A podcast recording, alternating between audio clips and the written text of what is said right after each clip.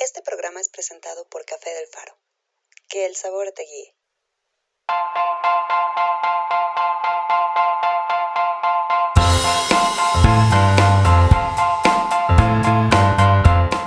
Hola, yo soy Raúl Boxer, ex publicista, locutor, actor frustrado y hoy cocinero. Y digo que hoy cocinero porque a los 50 decidí cambiar de carrera, decidí, ahora sí que como digo yo, cambiar la pluma y el teclado por el cuchillo y la sartén. Durante 30 años hice publicidad para varias marcas, entre ellas Coca-Cola. También me tocó trabajar con Pepsi, he trabajado para varias campañas políticas y como locutor, bueno, pues seguramente me escucharon anunciando el Senado de la República y algunas otras instituciones gubernamentales. Y hoy la verdad pues estoy, estoy muy contento de que me hayan invitado a platicar un poco de mi trayectoria y platicar de mi proyecto de vida aquí en Del Café a la Z.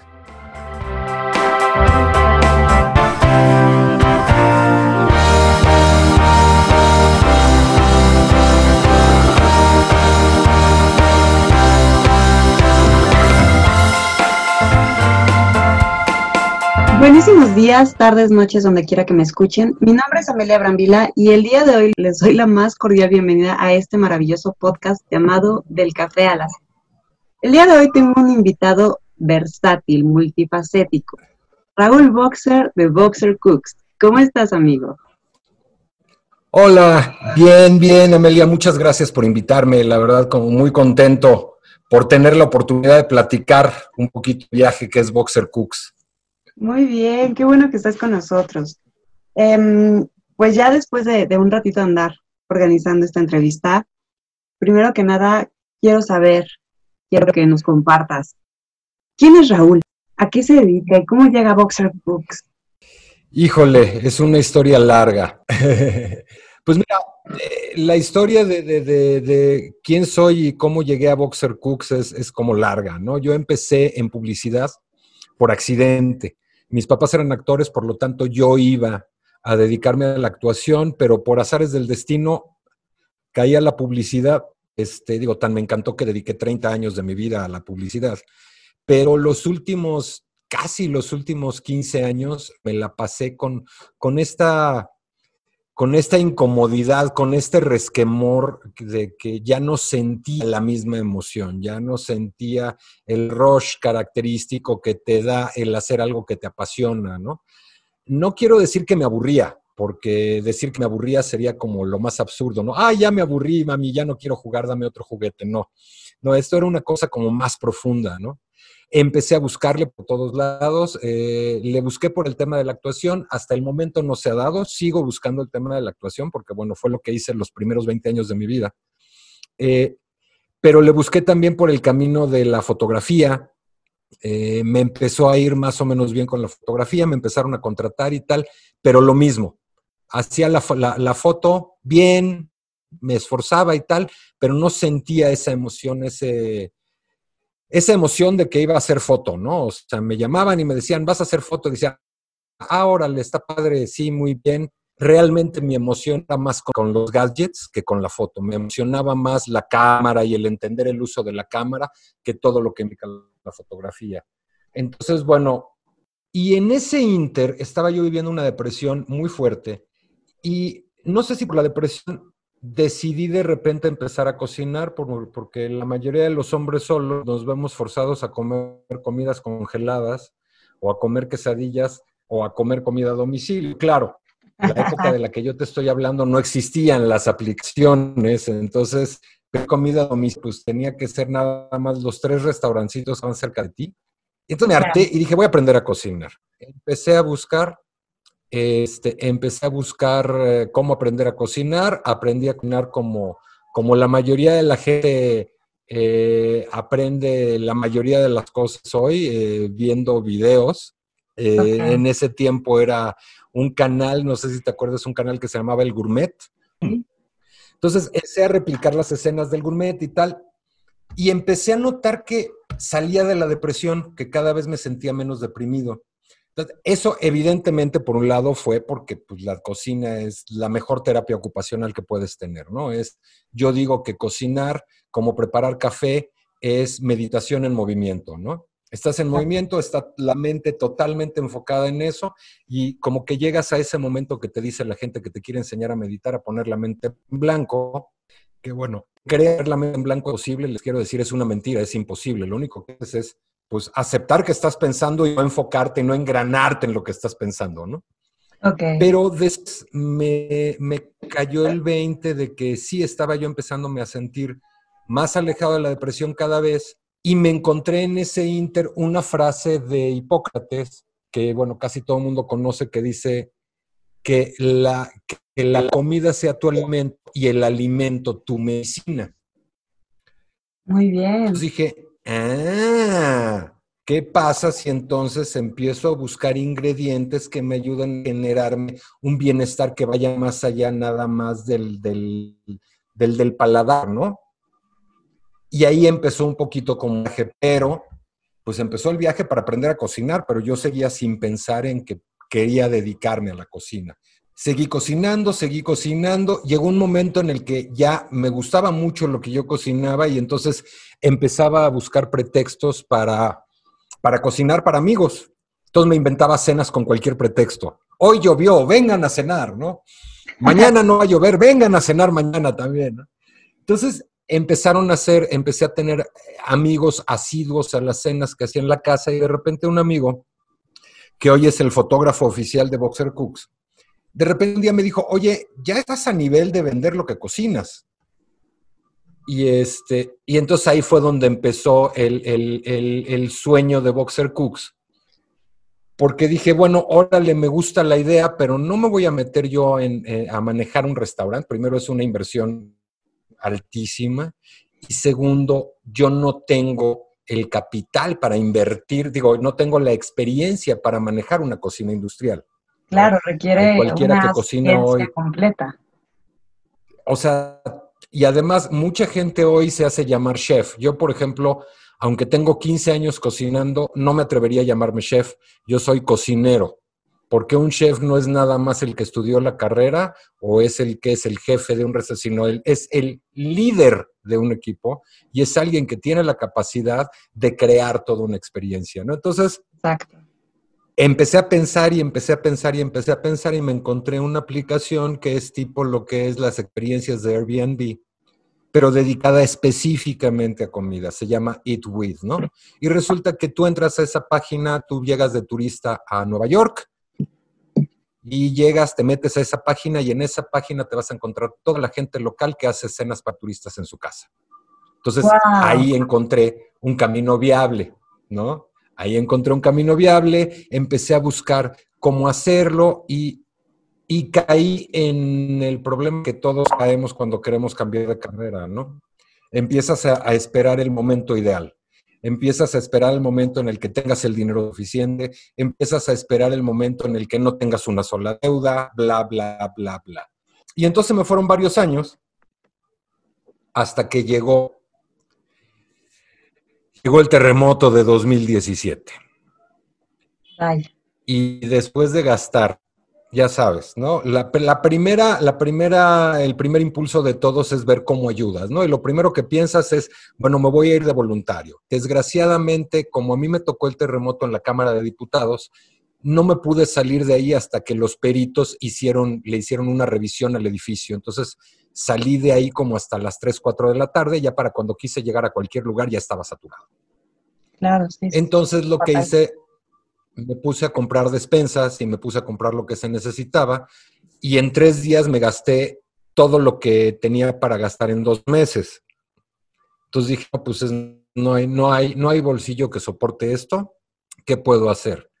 Y decidí hacer comida para rescatistas y damnificados pero dándole un poco la vuelta. La mayoría de la gente lo que hacía, que no está nada mal, ¿eh? digo, es, es una maravilla que la gente quiera ayudar, pero la mayoría de la gente lo que hacía era mandarle sándwiches o tortas. Y yo lo que decía es, no, a ver, la gente se está enfrentando, tanto damnificados como rescatistas, se están enfrentando a, un, a una situación emocionalmente devastadora.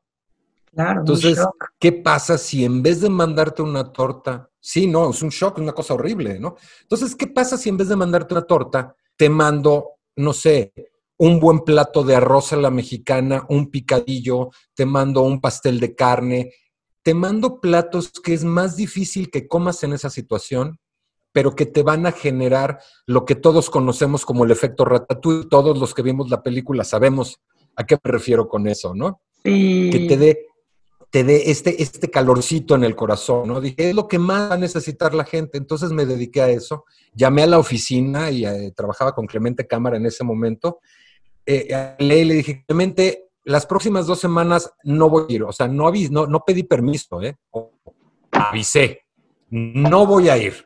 Oye, ¿cómo que no vas a venir? Sí, porque me voy a dedicar a cocinar para la gente. Entonces, empecé a cocinar y entre los, la gente a la que le mandé estaba un cuate que coordinaba a los topos que vende Torreón, que estaban en Eugenia, ¿no?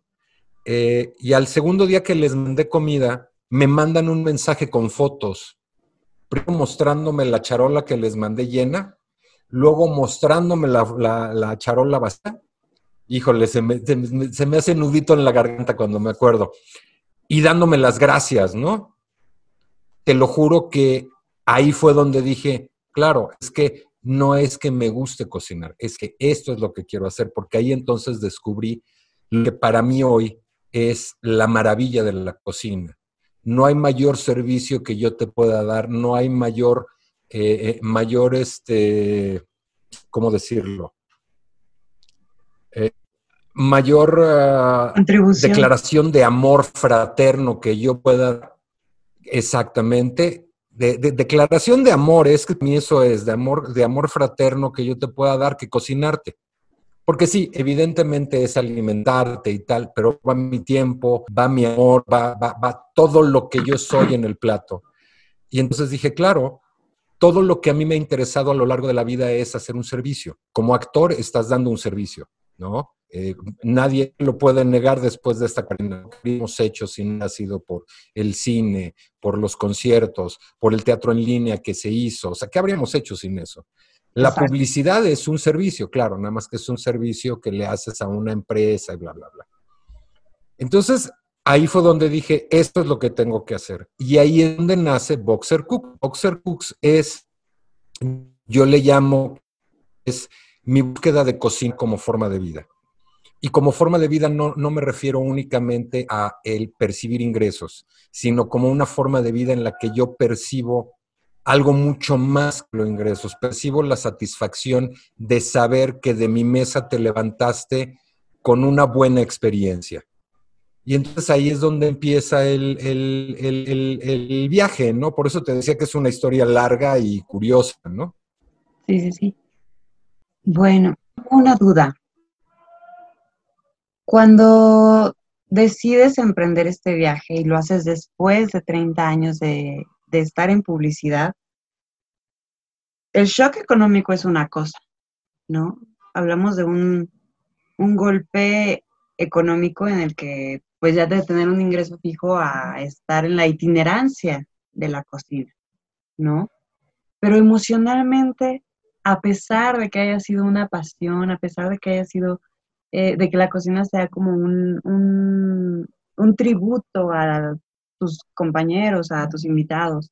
A pesar de eso, ¿cómo ha sido la cuestión emocional para ti? Mira, híjole, creo que tocas ese punto porque justo estoy decidiendo arrancar el proyecto ya oficialmente y como debe. Yo tenía pensado arrancar el proyecto bien eh, a principios de este año. Este, de hecho, hay toda una historia alrededor del espacio donde está, pero esa, esa, te la cuento después. Eh, bueno, pues vino cuarentena y no hubo forma de arrancar. Yo me vine al departamento donde estoy hoy, que es un departamento casi, casi construido ex profeso para esto. Este, un saludo y un abrazo a Mauricio Bonilla, que fue, es el arquitecto de esto y es mi, y es mi casero que creyó en el proyecto y le estoy eternamente agradecido.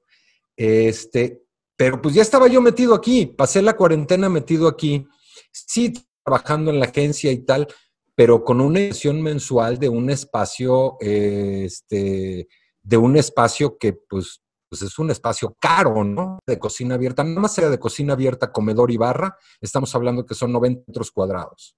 Wow. A eso súmale el espacio donde yo vivo, que es mi esta, mi recámara y mi baño, pero todo lo demás es abierto y es 90 metros cuadrados. Entonces imagínate el nivel de inversión que eso era. Eh, pero llega el momento en, fue julio, llega el momento de julio en el que me doy cuenta que emocionalmente ya estaba muy drenado por seguir haciendo publicidad, por estar haciendo algo en lo que no creo, algo que lejos de generarme una satisfacción me, me, me, me, generaba ya un tedio, un fastidio. Y además también cuando estás trabajando con tedio y con fastidio, no solamente te jodes tú, sino te llevas entre las patas a la gente que trabaja contigo. Exacto. Porque, porque obviamente esa gente lo nota, esa gente no recibe el 100% de lo que tú das. Entonces dije, no, ya estuvo y, este, y en agosto arranqué. Arranqué, como dice mi mujer, con todo en contra. Pero te puedo decir que el shock eh, económico ha sido muy fuerte. Estoy así como, sabes, juntando moneditas y todo dinero que me cae, todo dinero que tengo es invertir para empezar a hacer eventos, para empezar a hacer eh, comida y tal. Pero emocionalmente, te puedo decir que desde que decidí dejar la publicidad y dedicarme de lleno a esto, te puedo decir que pocas veces en mi vida me había sentido tan completo, tan convencido, tan seguro. Porque en el camino, una de las cosas que me llevó a tomar la decisión fue justo lo que decía al principio, no todos esperamos ese momento ideal, ¿no? Ese momento no llega, ese momento lo creas porque digo, dicen, dicen, este, dicen los budistas que lo importante en cualquier viaje no es el destino, sino el viaje en sí, ¿no? Entonces, pasamos toda la vida diciendo, ah, es que yo voy a ser feliz el día que me case, voy a ser feliz el día que tenga un carro, una casa, no sé qué, no sé qué, no sé qué. Se te va la vida persiguiendo todo eso y resulta que cuando tienes el carro, la casa, la novia, el novio que siempre soñaste, pues resulta que se hace te fue la vida. Y ojo, te lo está diciendo alguien que este año, en dos meses, cumple 51 años. Entonces, algo de experiencia tengo en eso de que se te vaya la vida. pero, pero sí, emocionalmente el shock no ha sido tan fuerte. Este, ha sido más bien al contrario, un poco todos los días sentirme mejor, sentirme más convencido de que este es el camino. Y todos los días pensar cómo hacer para que esto funcione con todas las cosas que hay en contra, ¿no? Por ejemplo, este mes tuve que cancelar dos eventos porque no alcancé el, el número mínimo de comensales. Por obvias razones, todo el mundo está encerrado, todo el mundo tiene miedo de salir. Este, evidentemente yo no tengo el dinero que quisiera para hacer la publicidad para que todo México se entere de, la maravilla que es Boxer Cooks. Entonces, con los pocos este, eh, elementos que tienes y recursos, pues resulta que no lo logré, pero eso lejos de desilusionarme, lo único que hizo fue empujarme a buscar otras fuentes de ingreso dentro del mismo Boxer Cooks. Entonces, Creo que cada obstáculo al que me estoy enfrentando en este camino, eh, digo, es un camino de dos meses apenas, este, me está ayudando a fortalecerme. Por lo menos eso quiero pensar, ¿no? Claro. Tienes, de hecho, creo yo, tienes una ventaja, ¿no? La creatividad que se tiene que emplear todos los días en la publicidad. Híjole, es, eh, es competitiva, a veces es desgastante, a veces es eh, agradecida, pero el hecho de que la publicidad te dé herramientas, así como lo hizo, o sea, de una u otra manera ha salido, ¿no? Pero, vaya, cuando haces un cambio tan drástico, ¿podrías definir tú em, si ahora que te sientes más completo, también te sientes feliz? ¿En algún momento de, de la publicidad te sentiste feliz por lo que desarrollabas? Porque una cosa es hacerlo como habituado y saber que lo haces bien y demás, pero otra es ya decir, me apasiona y lo hago y me dedico 100% y soy feliz. Y ahora que estás en, en Boxer, en Boxer Cooks, perdón, eh, también definir, ¿eres feliz? Sí, mira, eh, me voy por partes. Sí hubo un momento en el que la publicidad me apasionó. Los primeros años, yo te puedo decir, los primeros, los primeros 12 años de, mi carrera como publicista estaba totalmente apasionado. De hecho, mucho contenido que consumía en ese tiempo, que bueno, en ese tiempo no se llamaba contenido porque era cable y el cine, ¿no? O eran libros. Hoy se le llama contenido porque todo es a través de Internet, pero mucho del contenido de entretenimiento que yo que yo eh, consumía tenía que ver con publicidad. Eran cosas que me tenían que enseñar, de las que tenía que aprender. Era, por ejemplo, era frustrante ir conmigo al cine porque todo, el tiempo estaba analizando las tomas y la narrativa y la edición y los errores de continuidad. Entonces la gente me alucinaba, ¿no? Este, pero siento hoy a la distancia siento que fue. Sí, claro, claro. O sea, es horrible, es horrible. Nadie se quiere ir al cine contigo. ¿No? Este, o cosas de repente como que alguna vez fui a ver este. No me acuerdo qué película fui a ver con hace como unos ocho años con, la novia que andaba en ese tiempo, que me, me acuerdo mucho de esa anécdota porque terminamos de, de ver la película. Le digo, sí, claro, es que tiene, muchas referencias de tragedia griega por no sé qué, no sé qué, y de repente me interrumpe y me dice, no sabes, perdón por el español antiguo, pero me dice, no sabes cómo me caga ver cine contigo. ¿Por qué? Porque todo el tiempo estás buscando cosas que nadie busca. Tú no vas al cine a entretenerte, tú vas al cine a criticar y yo, bueno, pues sí, ¿no? Pero era un poco eso, ¿no? Y, y ahora, eh, hay una cosa muy curiosa. Tú me preguntas si fui feliz en la publicidad y si soy feliz ahora. Es muy curioso. Durante la época en la que yo estaba en la publicidad, yo me definía por el personaje. O sea, yo no era Raúl Boxer. Okay. Yo era el creativo publicitario. Ok. ¿No? Este, y en el camino, cuando empieza la búsqueda por dejar la publicidad y por buscar otra cosa más para mí, una de las cosas que veo precisamente en terapia, este, es, no puede ser que yo me defina por mi carrera o por lo que hago. Sí, sí es cierto, lo que nos define son nuestras acciones, pero son nuestras acciones, no, nuestra, no nuestro modus vivendi son dos cosas muy distintas, ¿no?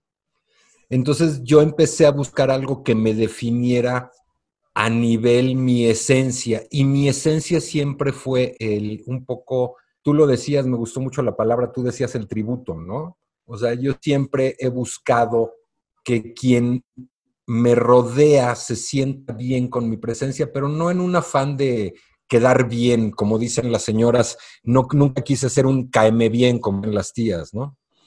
Sino más bien era un, asegurarme de que si estás en mi casa la pases bien, asegurarme de que no te falte nada, incluso trabajando siempre cuando me ha tocado liderar equipos, liderar equipos, he buscado evitar confrontaciones, ¿no? Yo soy, por ejemplo, de que hubo un problema, no me gusta perder tiempo buscando culpables.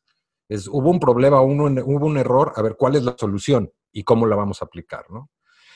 Y, y es justo lo que he encontrado en la cocina, tanto en el yo cocinar solo, en, el, en, cursos que he tomado, como en las experiencias que he tenido ya con eventos. Es justo eso. Por ejemplo, te voy a decir, evento que tuvimos de apertura, tuve conmigo aquí a un jefe de cocina, un señor que tiene toda la experiencia del mundo, que además es un honor para mí trabajar con él. Y hubo un momento en el que estaba yo preparando una de las salsas y me corté con una lata de, anchoas. Entonces, evidentemente no podía hacer nada porque me corté el dedo pulgar.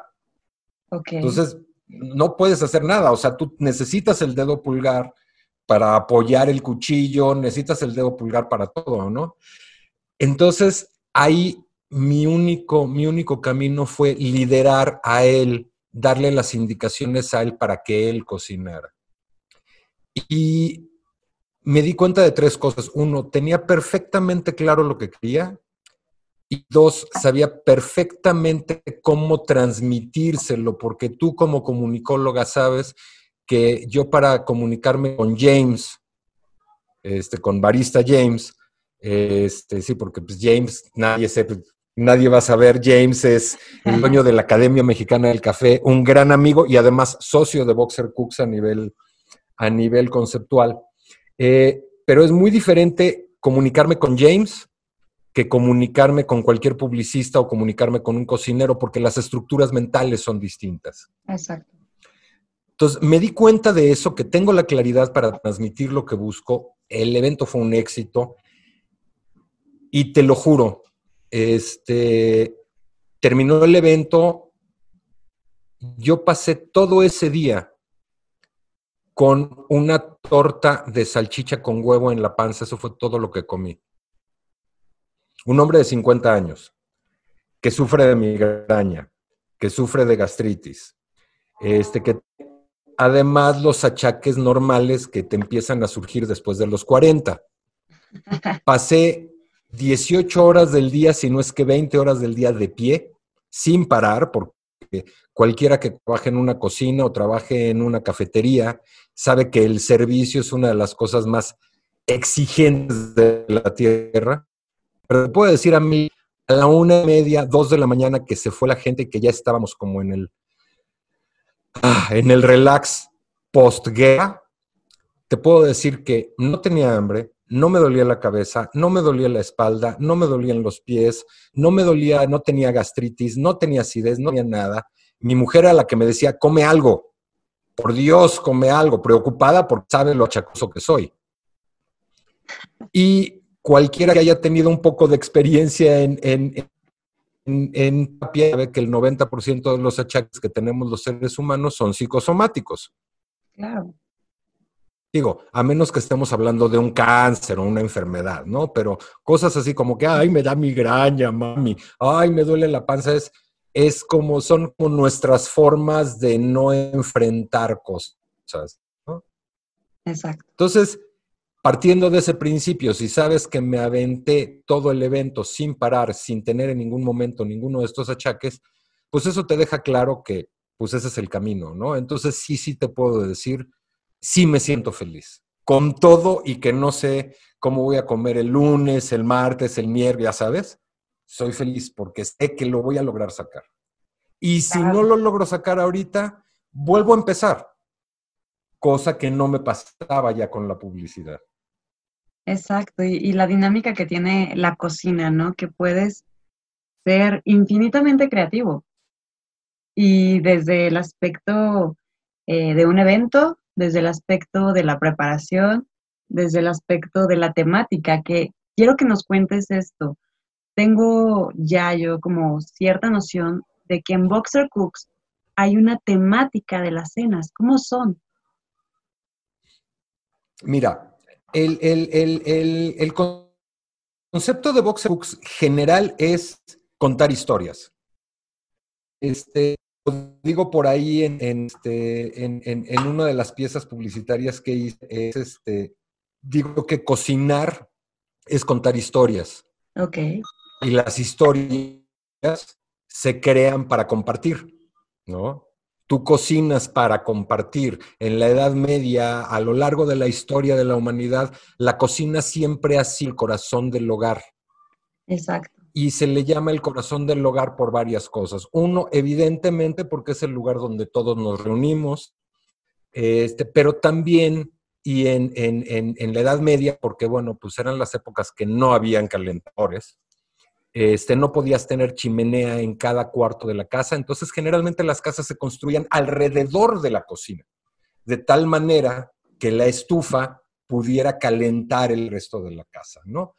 Eh, entonces, este, cocinar es crear historias y las creas para compartir. O sea, son historias que creas para compartir porque cocinas para la familia, cocinas, si eres mamá, cocinas no solamente buscando que a los niños les guste lo que comen, sino que además estás buscando darles un valor nutrimental que los ayude a crecer, no solamente a nivel físico, sino a todos los niveles, ¿no? Entonces, Boxer Cooks es eso, es Boxer Cooks no es otra cosa más que una historia. ¿Y qué es esa historia? La evolución de un cocinero en su camino por encontrar lo que es su, le llaman los gringos, su calling, ¿no? Su llamada de vida, su misión en la vida. Entonces, siguiendo con eso, ¿qué es lo que pasa? Que cada cena, cada evento privado que vamos a desarrollar va a tener una, una temática específica. Te platico, por ejemplo, una de las cenas que quiero hacer es eh, una cena que sea tributo al ambiente de las cantinas. Wow. Entonces, todo el menú de esa cena van a ser botanas como de cantina. Entonces, imagínate que de entrada lo te voy a recibir con un tuétano horneado, quisiera tener asador aquí, pero no puedo, pero horneado con, este, con mantequilla de anchoa y ralladura de habanero. ¿No? Seguramente quienes nos escuchan Este- ya tienen así el, el paladar burbujeando. Y mira, y te voy a decir, no es porque yo lo haga. es- es- es- ese tuétano que te acabo de escribir es delicioso, porque además tú no te imaginarías este, mantequilla de anchoa con tuétano, porque todo el mundo diría, ¿cómo le pones a una cosa que es grasa? ¿No? Primero. Pero la amalgama de la grasa del tuétano con la de la mantequilla y la anchoa es una de las cosas más deliciosas que he comido en mi vida. Y si eso lo coronas con habanero, pero no habanero picado, no habanero deshidratado, no salsa de habanero, sino ralladura de habanero. Obviamente para hacer eso, les paso el tip, si en algún platillo quieres ponerle ralladura de chile, lo que haces es metes el chile al congelador wow. y entonces ya nada más lo rayas. Es- sí, exacto. Entonces, bueno, ese, ese es uno de, uno de, uno de los de las cenas, ¿no? Y todo el tema es, vamos a hacerlo como si fueras una tarde a una cantina. ¿Qué es lo que va a pasar? Vas a tener una serie de platos en, en porciones pequeñas como botana y además al término de la cena vamos a tener algún cantante o algún, algún dúo que cante como para amenizar la comida de cantina, ¿no?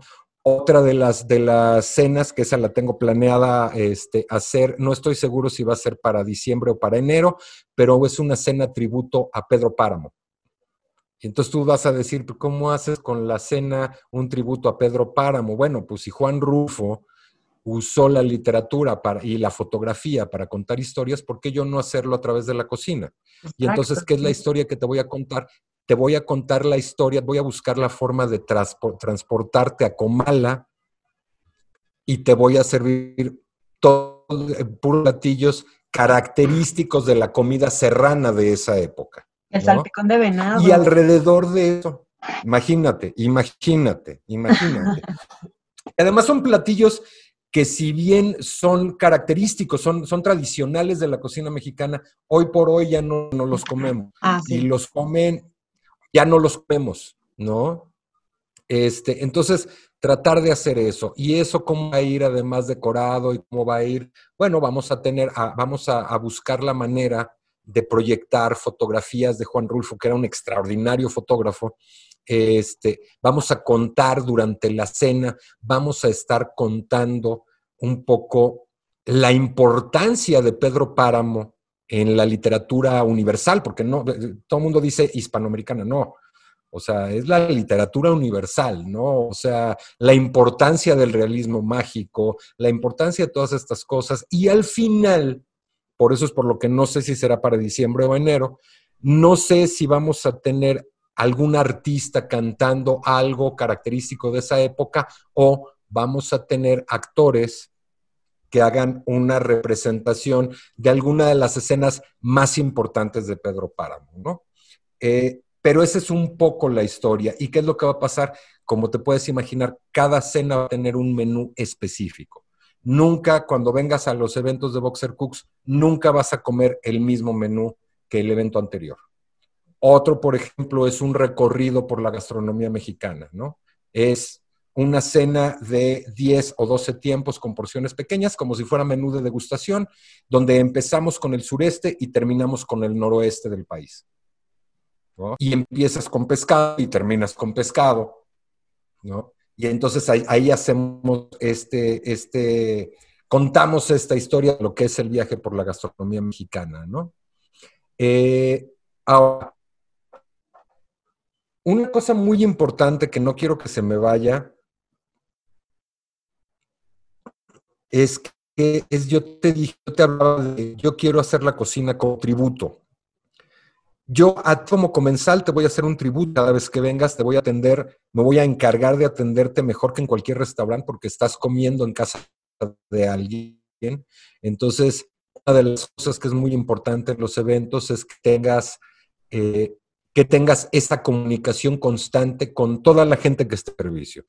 Y yo estoy en la cocina, la, cocina está a dos metros de la mesa donde tú estás comiendo y es cocina abierta. Entonces, mientras estoy cocinando, te puedes acercar y podemos platicar. Te puedes meter a la cocina si quieres y podemos platicar.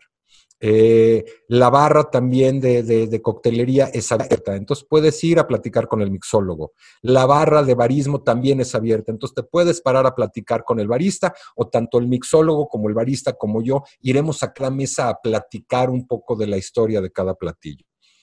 Pero el tributo de Boxer Cooks para mí va mucho más allá que nada más eso.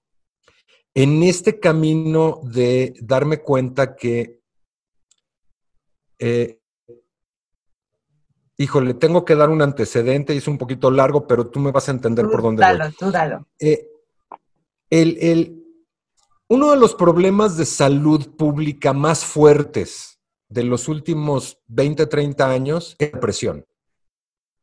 Eso es algo de lo que sé demasiado, ¿no? Entonces, este, y en mi búsqueda en la cocina descubrí que la cocina es un gran camino para salir de la depresión por todo lo que decíamos, pero también por otra cosa.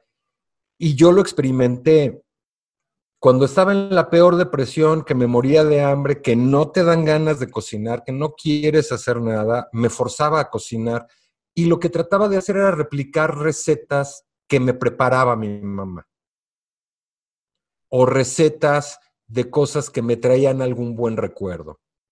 Y al paso del tiempo de estar haciendo eso, eh, los seres humanos somos de hábitos.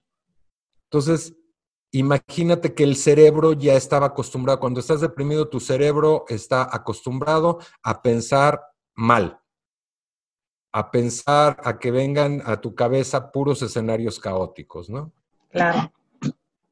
Pero ¿Por qué? Porque ya te acostumbraste, porque es lo primero que piensas al levantarte y es lo último que piensas antes de irte a dormir. Pero ¿qué pasa si durante esas horas tú de repente recibes una comida nuevamente que te da el efecto ratatouille, que te regresa a ese momento en que te sentiste querida, te sentiste cuidada, te sentiste amada, te sentiste procurada?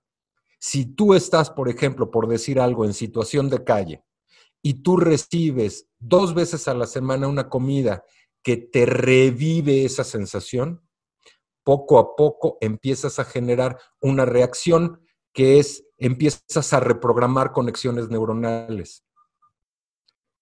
Y yo te aseguro que si yo le doy a gente en situación de calle dos o tres veces a la semana comida que les genere eso, después de cierto tiempo, esa sensación le, van a, le va, a generar en esa gente el deseo de salir de la situación en la que está.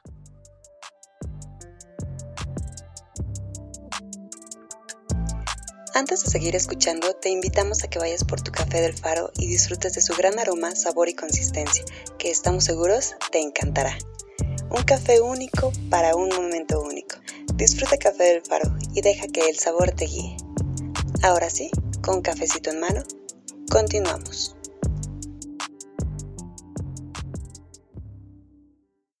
Evidentemente, la cocina es una partecita, ¿no? O sea, dependes de muchas más cosas alrededor.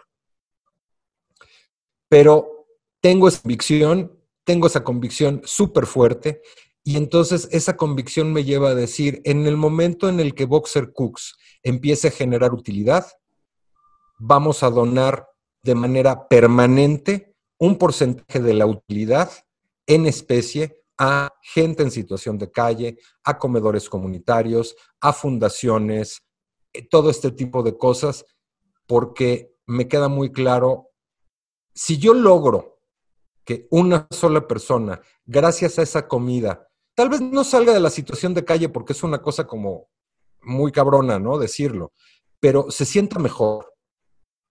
Ya, es, ya cumplí mi misión en la vida.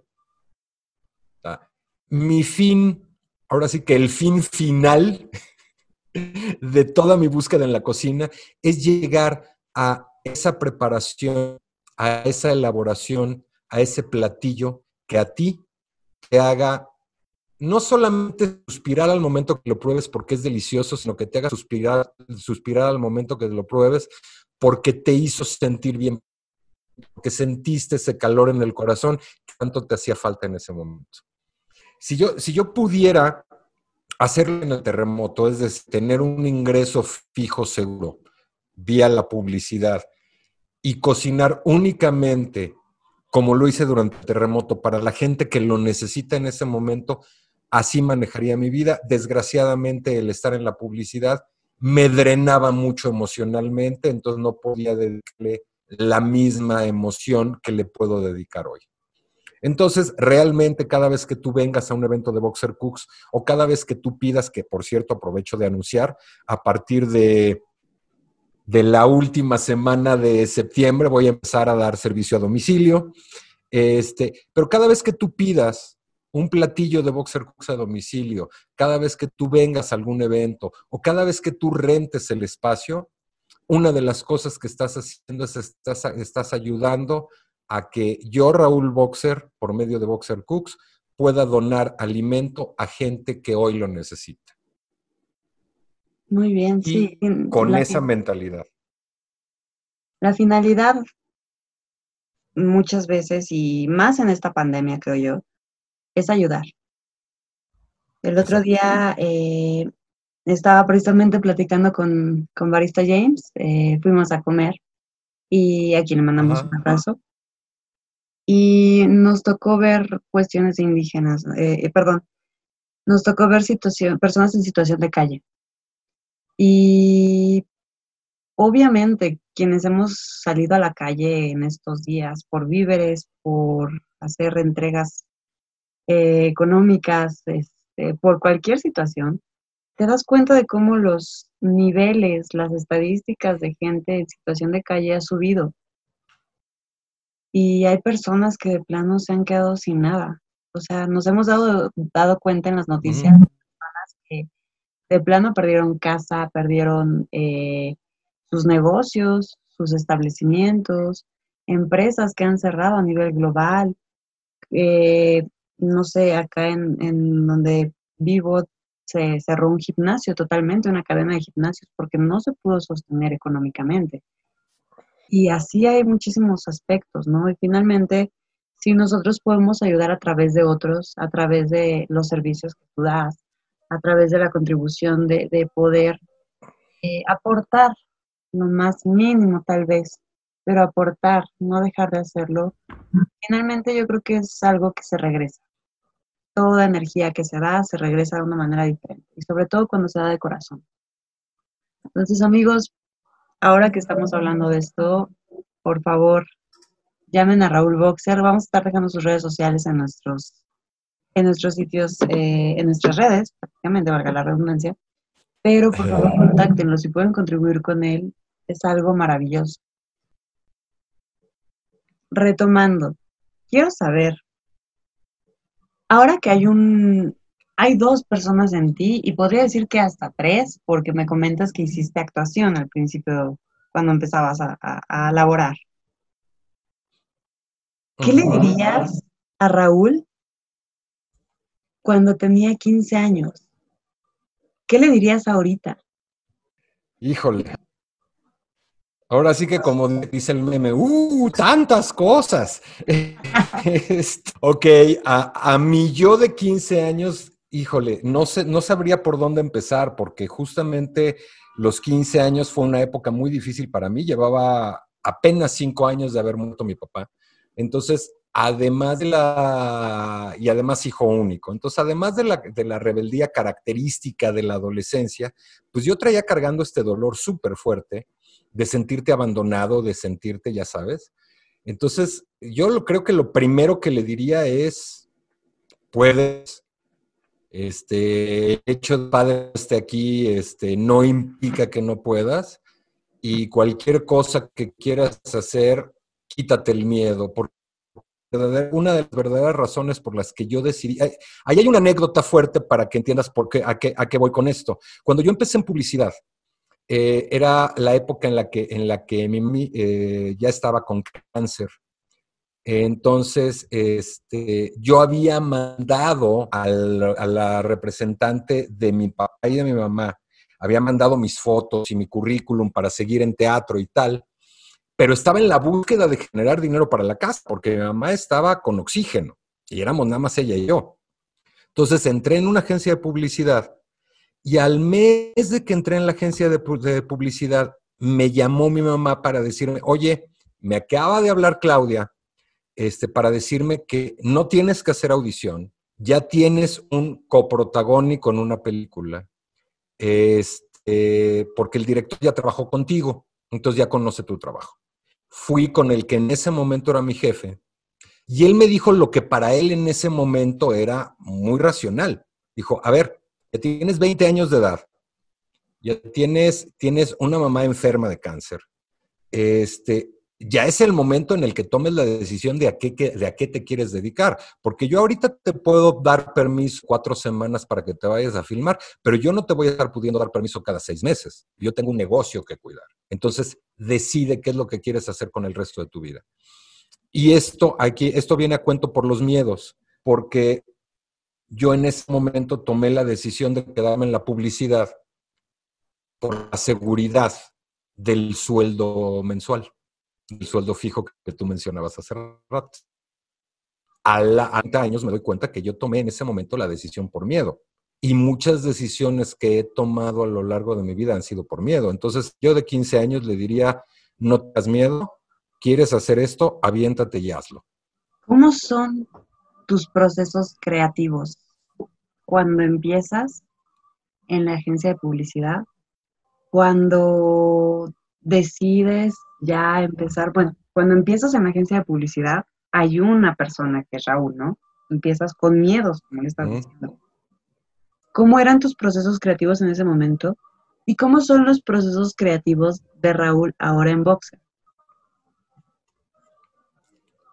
Mira, es, fíjate, es muy curioso, qué bueno, qué bueno que lo dices, porque ah, me vienen muchas cosas a la cabeza para responderte esta pregunta, pero aunque yo me moría de miedo cuando decido esto, eh, a nivel proceso creativo no tenía mucho miedo. ¿Por qué? Porque estaba aprendiendo.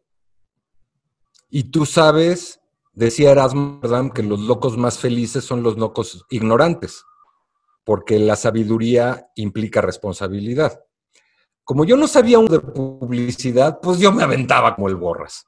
Por suerte, resulta que tenía yo un, un feeling como muy claro y muy, muy, este, tenía una intuición, decir feeling, eh, una intuición como muy clara de la publicidad y hacia donde se debía. Porque además tuve la suerte de que me contrataron no para manejar cualquier cuenta. Mi primera cuenta en publicidad fuerte en México, en la Ciudad de México, porque yo empecé en publicidad en Tijuana, pero en la Ciudad de México, que es donde pasó esta anécdota que te digo de la decisión, fue este, en México y estaba yo trabajando con Coca-Cola.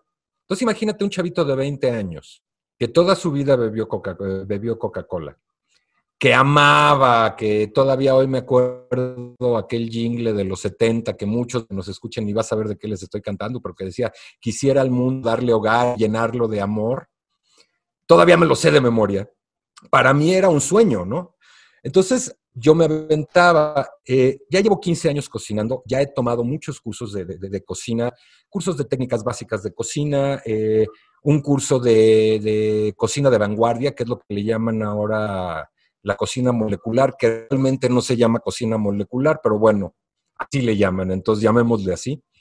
Este, pero lo que es el conocimiento de la industria como tal, no lo tengo.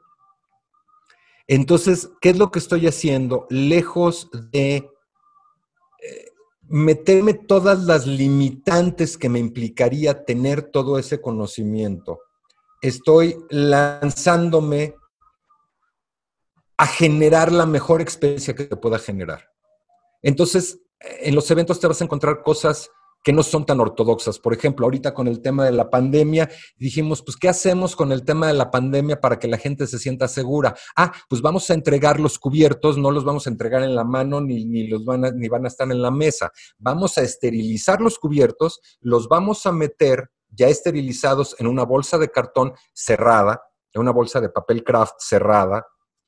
Este, y eso se le vamos a entregar a la gente hasta el momento que lo sirvamos. ¿Por qué? Porque tampoco quiero que lo saques, estos, pues, cual, se contaminen antes de que comas, ¿no? Otra de las cosas que hacemos, que vamos a hacer en los siguientes eventos, es tener unas bolsitas específicas que van a estar en el lugar donde tú te sientas para que puedas guardar tu cubrebocas y que no se te contamine. Eh, en vez de pensar en la cena característica de cuatro tiempos, pues resulta que te divido, en vez de hacerte los cuatro tiempos grandes, te los divido y lo voy haciendo más, jugando un poquito con la mecánica de menú de degustación, juego con los tiempos, eh, el hecho de tanto conocimiento de una cocina industrial. Entonces tengo que empezar, si hablamos en términos musicales, tengo que empezar con un andante, ¿no? El siguiente plato tiene que ser un alegro. El último, el penúltimo plato tiene que ser un, ¿cómo le llaman? Un raleno, ¿no? Ya un alegro molto que le llaman. Este, para que al final tengas ya la caída, ¿no? Entonces tienes una comida en la que tanto a nivel ah, paladar como a nivel ritmo, a nivel color y a nivel emplatado, te voy contando una historia, te voy llevando a un, a un pico y de ahí te para abajo, ¿no? Y te llevo para abajo para el relax. Todo ese tipo de cosas me están pasando que estoy seguro que si yo tuviera carrera de gastronomía, tal vez no estaría haciendo, tal vez estaría haciendo cosas mil veces mejor, porque pues obviamente por algo se necesita estudiar, pero no. tengo las, limitaciones. ¿Quién sabe? ¿Quién sabe? ¿Quién sabe, ¿no? Fíjate que en ese aspecto yo pienso que Tal vez si no tuviéramos tantas crisis emocionales en nuestra vida, no llegaríamos a la creatividad de hacer las cosas. O sea, y, justamente hay una frase que me gusta, que la encontré apenas hace unos días en Coyoacán, que dice, em, convierte el dolor en arte. Y es cierto, o sea, eh, por lo menos a nivel personal, mis procesos son así, todo lo doloroso se transforma en algo bueno, en algo nuevo. Y, el escuchar, que de hecho a mí se me antoja un montón, espero que ya pronto podamos estar presentes en, la siguiente Boxer Cooks Night. Eh, escuchar cómo son esas, esas situaciones en las que de una u otra manera te has resuelto en tu vida a transformarte o a derivar tus procesos justamente en arte, esta secuencia y esta eh, orquesta gastronómica llevada desde un proceso de dolor, un proceso de crisis, un proceso de catarsis, hasta servirla en creatividad. Exacto, y es, y es justo, y es, y es eso, es convertir el dolor en arte tampoco significa que tengas que sufrir para ser artista, no, pero que significa, y me gusta mucho que lo menciones porque lo que significa es tener la capacidad de aprender de ese dolor que enfrentaste, ¿no? Este, y, y, si eso que tú estás haciendo hoy, Amelia, eso que estoy haciendo hoy, o eso que está haciendo James, este, lo podemos compartir.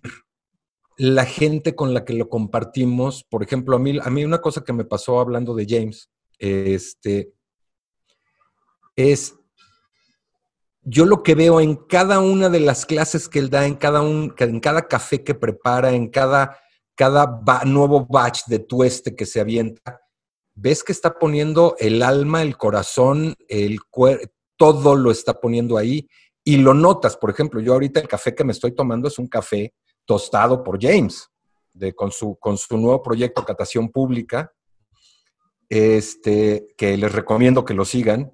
Este, y se siente, por ejemplo, lo sientes también, tú conoces también a, Carlos Juárez, ¿no? Sí. De, de, ímpetus. Tú lo ves en el momento de tostar Y es, como diría Mafalda, se desdibuja el mundo en el momento de estar haciendo el tueste. ¿Por qué? Porque todo lo que ha vivido te lo está transmitiendo ahí.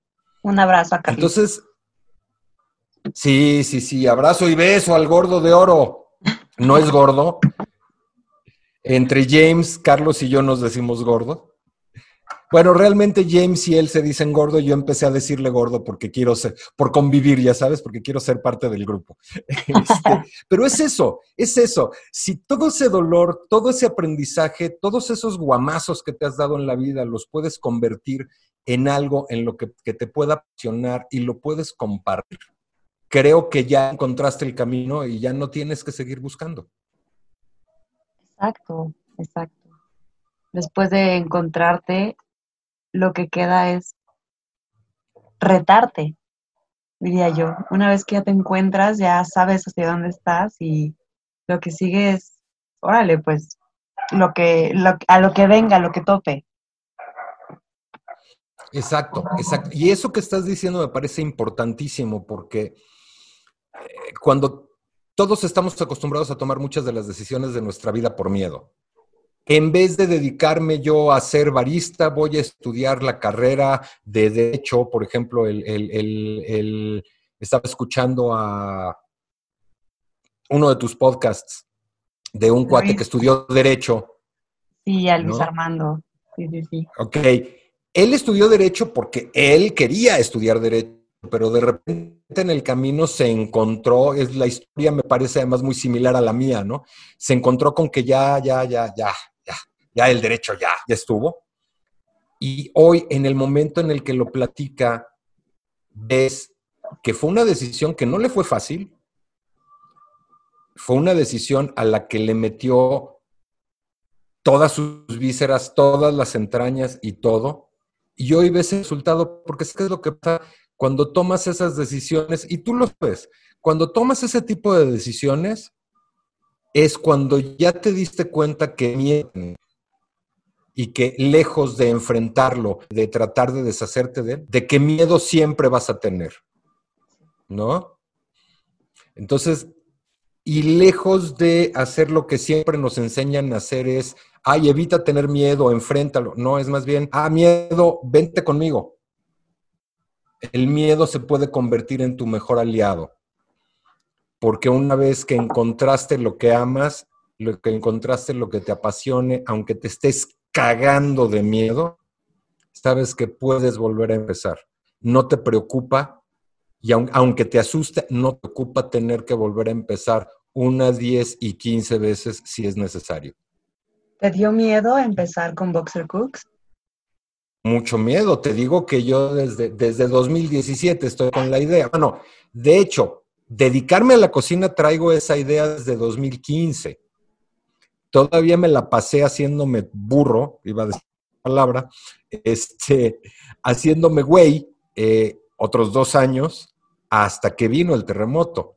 Pero cuando realmente decido aventarme con todo e invertir pues todo lo que tenía en equipo, en este espacio y todo el tema, fue hasta 2017. Y todavía, con todo y pandemia, pues no me aventé y me aventé hasta agosto porque dije, ya estuvo fue justo ese momento en el que dije, ok, el miedo, para donde me mueva, el miedo viene conmigo. Entonces, mejor lo asumo como si fuera mi sombra, como que es algo inherente a mí y me alimento de él en vez de estarlo retando, que es lo que tratamos de hacer siempre. ¿No? Ya lo dijiste de manera implícita, pero quiero que me lo digas de forma explícita. ¿Qué significa para ti la palabra compartir? Uf, compartir. Mira, para muchos la palabra compartir es dar lo que tienes, ¿no? Para mí la palabra compartir es darte. Al momento que yo estoy compartiendo contigo, me estoy entregando, estoy convirtiéndome, e, estoy, mi propósito es tratar de ser parte de ti de alguna manera. Eh, creo que una de las, de las labores más, este, por eso respeto tanto a los maestros, una de las labores más loables de la, de la humanidad es compartir la sabiduría.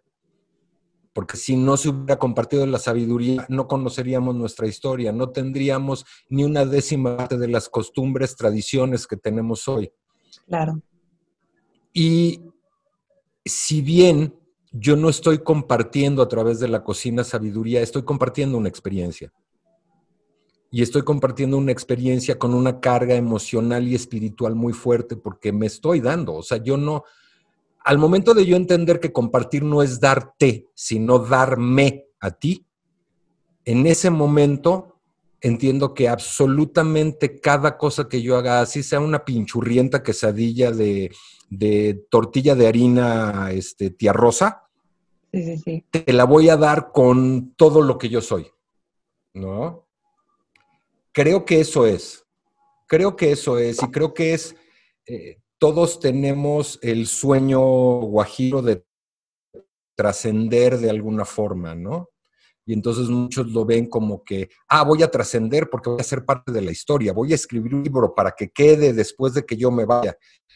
Yo creo que, aunque hacer esas cosas es valiosísimo, creo que muchas veces es más valioso el compartirme contigo en ese momento es el, el mi alma, mi, mi, psique, mis emociones, mi historia contigo a través de un platillo, a través de un relato, a través de un texto, a través de un café. por ejemplo, tú lo ves. A través de un podcast, exactamente, claro, claro porque has compartido tu experiencia y estás compartiendo la experiencia de la gente que está compartiéndose contigo en este momento, ¿no? Eh, a mí me encantó cuando me dijiste de qué era la entrevista, cuando me hablas de, eh, eh, es, hablar un poco más, es, más desde el punto de vista humano. Dije, wow, porque qué padre, sí, o sea, ah, sí, es como entrevista de Televisa. ¿Qué es tu proyecto? Ah, bueno, mira, nosotros somos una empresa. No, eso no es no, aquí este, vamos a algo más importante es tocar. hay, un, hay un gran aprendizaje. Hay un, gran aprendizaje que me dejó la publicidad y que tú lo tienes muy claro como comunicóloga, que es absolutamente, y también me lo dejó actuación, absolutamente todo lo que hagas tienes que buscar tocar una fibra. Tocar una fibra, hacerte reír, hacerte llorar, hacerte enojar, que hacer marcas una vez que acabe el comercial, exacta, eso es, eso es. Una vez que acabe el podcast, que acabe el comercial, que acabe el platillo, tienes que sentirte diferente de cómo te sentías antes de. ¿No?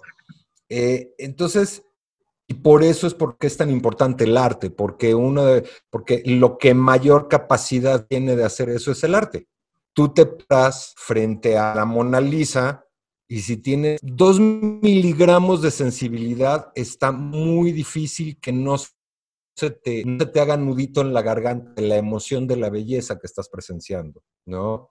Tú ves este, tiempos modernos de Charles Chaplin, ¿no? Eh, te voy a contar una anécdota que a mí me pasó que lo deja muy claro fui a ver, yo no había visto tiempos modernos, me llevaron a ver tiempos modernos a la cineteca. Wow.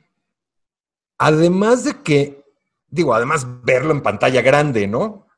Además de que me conmovió la película como tal, la belleza de la película. Lo que más cabrón me conmovió fue que al término de la película todo mundo se paró a aplaudir. Y ahí fue donde dije, claro, este es el servicio que le hace a la humanidad. Y no es para menos. Y además imagínate qué poder una película de principios del siglo XX que todavía hoy genere esas emociones, que todavía hoy haga que durante dos horas la gente se olvide totalmente de toda su problemática y quede al final tan agradecida que se pare a aplaudirle a alguien que ya no existe. Sí. Creo que lograr eso es el logro más maravilloso que puede tener un ser humano, ¿no? Es como cuando ves de repente a un Barishnikov bailar, es, puede no gustarte el ballet, pero tú veías al señor bailar y, y digo, a menos que fueras una piedra, está cabrón que no sientas algo, ¿no? Claro, bueno, te lo dice, te lo dice un hombre que es llorón, ¿verdad? Yo soy llorón por naturaleza. Pero sí, yo creo que es eso, yo creo que es eso. Y yo creo que la misión realmente de todos en esta vida es buscar cuál es la contribución que podemos hacer, sea por medio del derecho, de la publicidad, de la actuación, de- del barismo, del tueste, de, de- de- de una cosa tan fría que podría parecer como la contaduría pública, ¿no? La medicina no la menciono porque la medicina es contribución per se, o sea, es el servicio número uno, mantener vidas y salvar vidas. Pero desde cosas tan frías, que podrían parecer tan frías como ser un actuario, Sí, sí, sí. si esa es tu llamada y lo haces con toda la pasión, estás contribuyendo. Y creo que si algo nos dejó claro, tú lo decías hace ratito, si algo nos dejó claro esta época de pandemia es que no podemos pasar la vida, no podemos pasar nuestro estadio por este mundo sin contribuir en algo, lo que sea. Tal vez mi gran talento es ser el alma de la fiesta. Tal vez la gente va a mis fiestas nada más, soy muy chistosito. Pero durante esas fiestas yo logro que esa gente se olvide de su problemática, entonces estoy contribuyendo. Y eso es lo que más nos hace falta en la humanidad, o sea, gente que tenga esa conciencia de contribuir. Sí, por completo, estoy completamente de acuerdo contigo. Tomando en cuenta esto, y ahora que conocemos un poquito más de Raúl, Raúl Boxer, y de Boxer Cooks, quiero saber, en esta constante de empezar de cero y, y no detenerte y no rendirte y salir de depresiones, que es algo súper, súper, súper fuerte, que en lo personal yo he estado en depresión, ahorita estoy en terapia, y de verdad la terapia es lo más hermoso que puede pasarte. Y también a través de eso creé este podcast maravilloso. Quiero saber, ¿hay alguna frase que te defina? ¿Alguna frase que de plano digas, de esta frase cada vez que la leo me siento motivado? Híjole. Este, híjole, que hay muchas, muchas, muchas, muchas, muchas, pero, pero más que una frase, te voy a contar una historia rápida que, que me define. Y de hecho, lo van a entender cuando entren a las redes de Boxer Cooks, lo van a entender. Este, a Londres es una de las ciudades que ha sufrido a lo largo de su historia, ha sufrido más desastres, ¿no? Sufrió cualquier cantidad de incendios, invasiones, guerras, ya sabes. Eh, había tenido varios incendios hasta 1600 en los que toda la ciudad valía, este, pero el de 1600 fue especialmente fuerte para los británicos porque la catedral de San, Paul- San Pablo, este, que es así como la catedral más grande de la Gran Bretaña, nunca se había caído, pero en ese incendio se cayó. Entonces, cuando ellos deciden reconstruir la ciudad, empiezan por reconstruirla, de esta vez de piedra, no de madera, como estaba construida la mayoría de lo que era Londres en esa época, excepto los castillos, ¿no?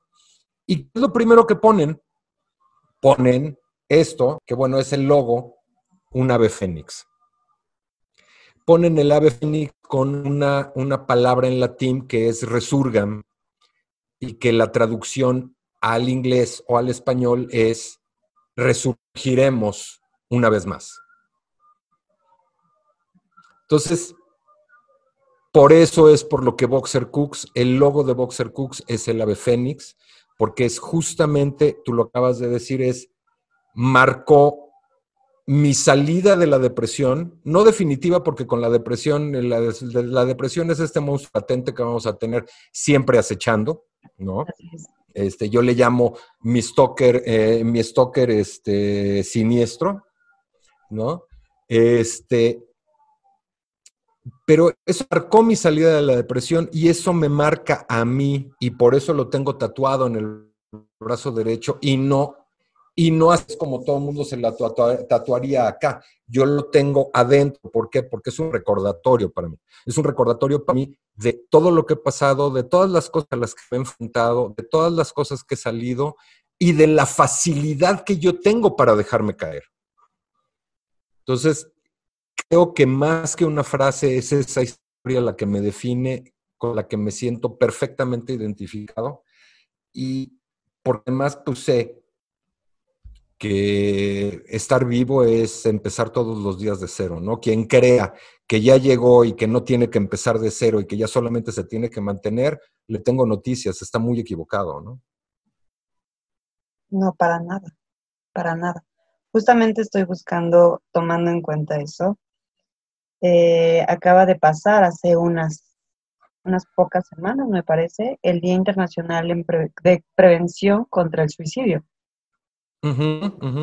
Y es, me parece que es súper importante porque muchas personas que hemos padecido depresión, uno de los síntomas más, eh, más profundos de la depresión es quererte morir, ¿no?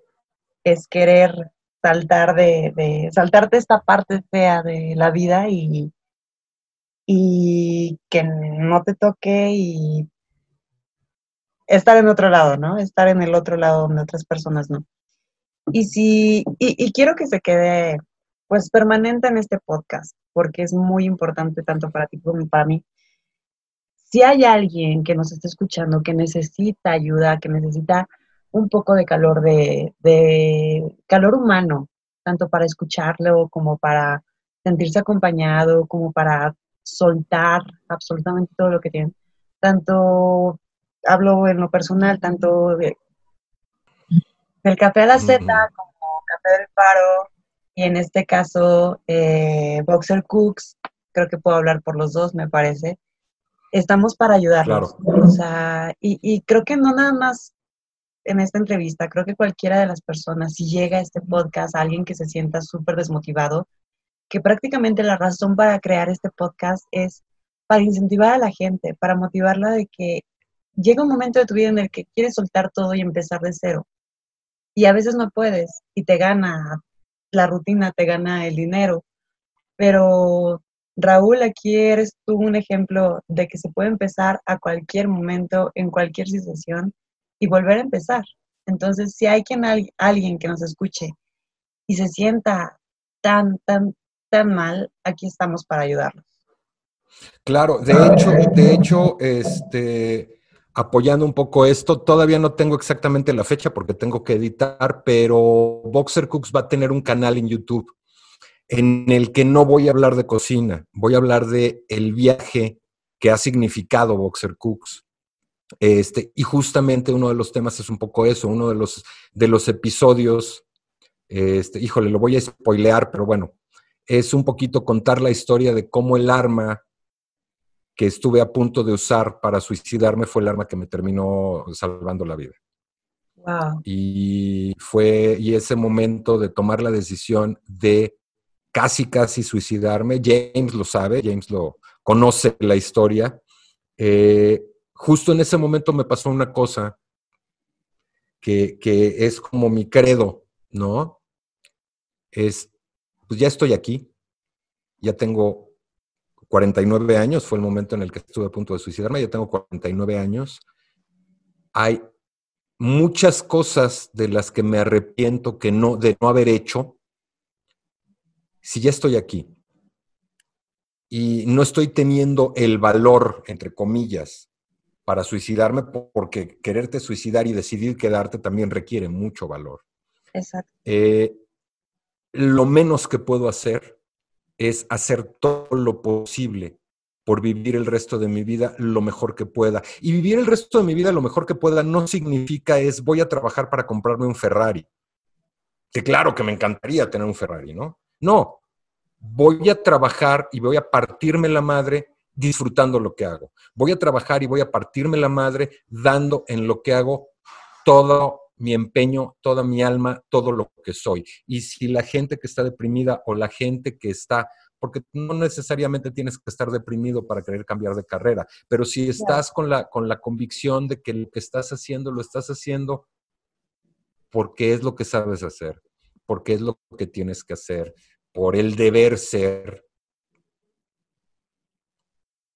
Cambia, ya, encuentra tu propósito de vida. Mucha gente habla de cuál es tu misión en la vida. Tu misión en la vida es ser feliz. Punto. La mayoría de la gente no somos felices porque ser feliz requiere tomar decisiones que requieren muchos huevos. Entonces, si hemos tenido aún deprimidos los pantalones para levantarnos todos los días a ir a trabajar, aún con la depresión, los pantalones para aguantar que de repente la gente nada más te dice, échale ganitas. Porque no entiende. Porque además, y se les critica mucho, pero también. ¿eh? Dilo, dilo, no dilo. Hay frase, no hay frase más desmotivante cuando tienes depresión que el hecho de que te digan, échale ganas. Sí, definitivamente. Claro, claro. Pero también siendo un poquito, este, eh, siendo un poquito comprensivo, quien te dice échale ganitas es gente que no ha vivido una depresión, por lo cual, híjole, qué maravilla. No sabes el gusto que me da que no lo hayan vivido, pero como no lo han vivido, no lo entienden. Sienten que es un tema más de actitud, de falta de ganas. Pero si aún estando deprimido, te has enfrentado a eso y has decidido seguir aquí, pues lo único que te falta para tomar la decisión de dedicar el resto de tu vida a lo que realmente quieres hacer es un poquitito de pantalones para saber que todas esas experiencias negativas, que es lo que te tiene deprimido, lo único que hacen es hacerte un ser humano más sensible, más comprensivo y que si encuentra su misión en la vida, va a ser mucho más productivo y mucho más importante para la gente que te rodea. Tal vez tu contribución en este mundo solamente es, y solamente no lo digo porque sea poquito, al contrario, estoy hablando, voy a hablar de algo que es lo más cabrón, pero tu contribución en este mundo es educar a un niño para que sea el niño más chingón de la tierra. Esa es tu contribución, métele todo el alma. Tienes 55 años, tienes 60. So what?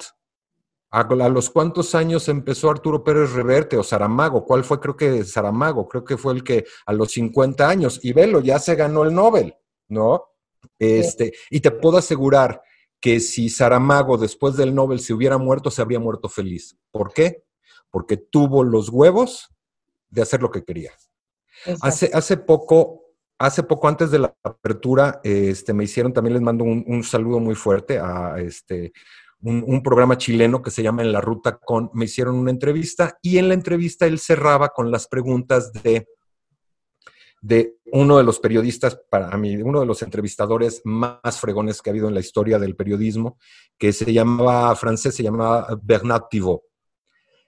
Y él terminaba siempre su entrevista, sus entrevistas con un cuestionario de 10 preguntas. Y una de las preguntas que hacía era, si el cielo existe, y Dios existe, ¿qué es lo que te gustaría que te dijera Dios cuando te mueras al momento de llegar al cielo? Y mi respuesta sin pensarlo, porque además es eh, la dinámica de eso es que contestes lo primero que te venga a la cabeza. Y mi respuesta fue justo lo que te acabo de decir, es, qué bueno que tuviste los huevos de pelear por tu sueño. Porque tenemos esta, esta creencia tonta de que los sueños, sueños son, no son otra cosa más que sueños, son chaquetas mentales.